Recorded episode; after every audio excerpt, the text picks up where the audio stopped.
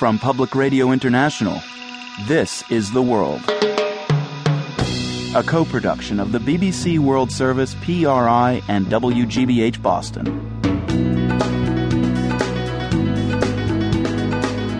It's Wednesday, September 12th. I'm Marco Werman.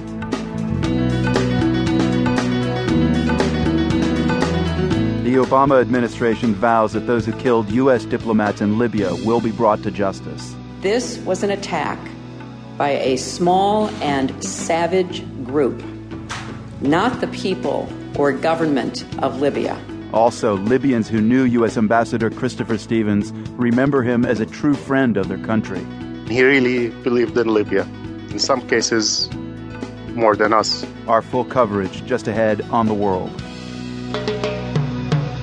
PRI's The World is supported by the Medtronic Foundation, celebrating 25 new global heroes, runners who didn't let a diagnosis of chronic disease end their run at the Medtronic Twin Cities Marathon, October 6th. More at Medtronic.com. And by WGBH and Frontline. Come inside a last chance high school for an unflinching look at America's dropout epidemic. Meet four kids on the verge of dropping out and the educators desperately trying to keep them in school. Dropout Nation, Tuesday night at 9, 8 Central on PBS. I'm Marco Werman. This is The World. President Obama today ordered increased security for U.S. diplomats around the globe.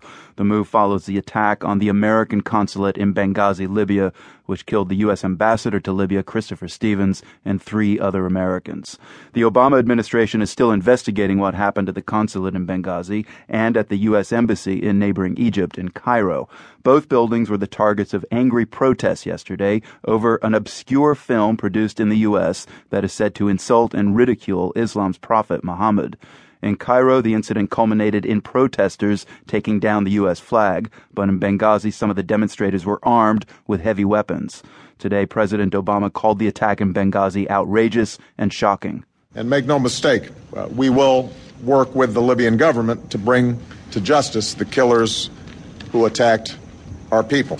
The president also remembered Ambassador Stevens, particularly his work in Libya during the revolution that toppled longtime leader Muammar Gaddafi. At the height of the Libyan revolution.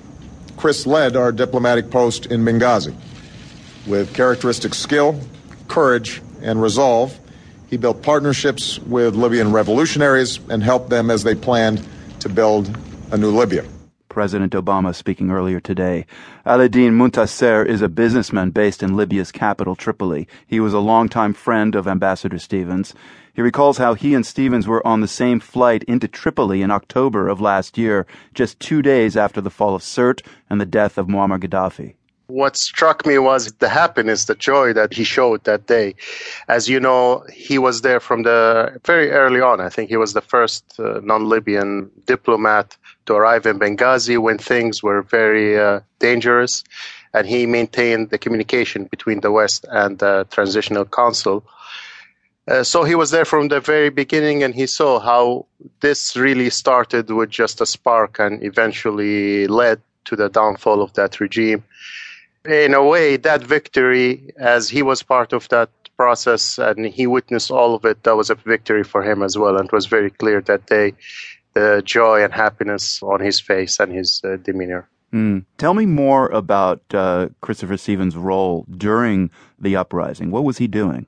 He was involved in the assessment of what you refer to as the rebels and our uh, leadership at the time. And uh, he was instrumental in the decision to help us and to enforce the no fly zone. Mm. And as you probably recall, if that didn't take place on the 19th, Benghazi would have been very similar to what uh, Homs and uh, Aleppo is right now in Syria. Mr. Muntasser, uh, we'd like to listen to Ambassador Stevens himself right now. This is a video that uh, the ambassador used to introduce himself to the Libyan people when he first arrived. Assalamu alaikum. My name is Chris Stevens, and I'm the new U.S. ambassador to Libya. I had the honor to serve as the U.S. envoy to the Libyan opposition during the revolution, and I was thrilled to watch the Libyan people stand up and demand their rights. Now I'm excited to return to Libya to continue the great work we've started, building a solid partnership between the United States.